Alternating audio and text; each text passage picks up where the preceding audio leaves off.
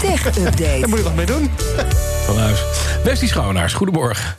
Ja, goedemorgen met elke dag weer tech als beleg, hè, zullen we maar zeggen. Ik, oh. Ik had er ook eentje kunnen Hij doet het gewoon. Ja, het is ongelooflijk.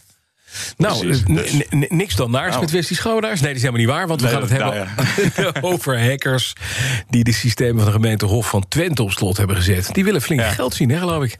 Ja, eh, omgerekend 750.000 euro om eh, de bestanden weer vrij te geven. Ehm, ehm, 750.000 euro omgerekend zeg ik omdat ze natuurlijk, of natuurlijk, maar dat zie je vaak bitcoin eisen, 50 stuks. Dus het is ook nog een beetje afhankelijk van de, van de koers van de bitcoin, zullen we maar zeggen. Ehm, maar die hackers die zeggen dat ze 40 terabyte aan backup materiaal eh, ja, met gemeentelijke informatie in handen hebben. En opvallend is dat de gemeente Hof van Twente ehm, zelf eigenlijk in eerste instantie niet op de hoogte was van deze eis.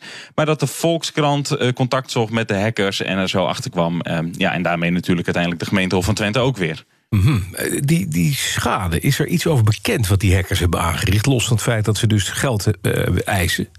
Ja, wat, wat aan de hand zou zijn, maar het is niet bevestigd, is dat er best wel wat data ook echt vernietigd zou zijn. Dat zou dan gaan om vi- 24 virtuele servers met daarop eh, die informatie eh, die daar dus op stond. Ehm, eh, virtuele servers, zeg maar, even makkelijk uitgelegd, online opslag. Nou, dat zou, dus, dat zou dus helemaal weg zijn, al is dat niet bevestigd. En daarnaast zeggen ze dus dat ze ja, echt die backup systemen in handen hebben en dat die dus zijn versleuteld, op slot zijn gezet.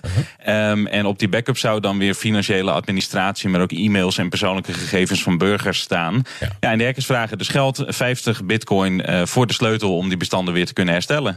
Maar- was er nog geen contact tussen gemeente en hackers? Voordat die... Nou, ja, dat is, het is een beetje vaag. eh, Bij de, ik lees bij de Volkskrant dat ehm, er dus wel degelijk een, een bericht is gestuurd vanuit de hackers naar de gemeente. Daarin stond overigens nog niet duidelijk wat nou precies die eis was, zoals de Volkskrant dat nu eh, boven tafel heeft gekregen. Maar er zou dus wel een e-mail zijn gestuurd.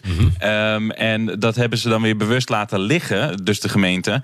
Ehm, en dat gebeurde volgens de burgemeester op advies van de politie. Die zei namelijk, ja, we willen daar nog verder onderzoek naar doen. Ja, mhm. Ehm, nou is het zo in dit soort gevallen dat, ook, dat het ook wel eens een principe kwestie is... dat er gewoon eh, ja, eh, niet gesproken wordt met de hackers. Hè, geen zaken doen met criminelen is dan het argument.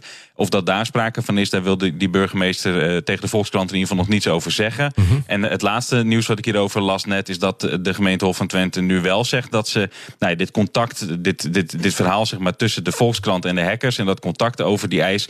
eh, dat ze die wel mee gaan ne- nemen in het onderzoek. Nou, dat is volgens mij het minste wat je kunt doen. Ja, Wesley, ik zat even te rekenen. Je zei 40 terabyte, hè? Dus dat is, Eh, ja. is 40, dus dat is 40.000 Dat, dat, gigabyte. dat is wat klas. Ja. en er wonen zo'n klas. 36.000 mensen in die gemeente Hof van Twente. Dus dat is een gigabyte per inwoner aan data. ja. Wat Ja, is dat is dat best allemaal? Ja, dat vraag ik me ook af inderdaad. Als het zou gaan om financiële administratie, wat e-mailtjes en persoonlijke gegevens, dan zou je denken dat je daar per, per burger zeg maar niet aan zou komen. Eh, maar maar ja, ni- ja, niets is bevestigd, dus het is een beetje gissen nog. Ja. Tja. Nog eventjes naar dit, want minister Longeren van Binnenlandse Zaken... heeft het nog eens benadrukt. Social media zouden in Nederland zelf moeten gaan waarschuwen tegen desinformatie. Eigenlijk wat er een aantal social media in Amerika al doen... Hè, die eh, voor Ja, desinformatie vinken.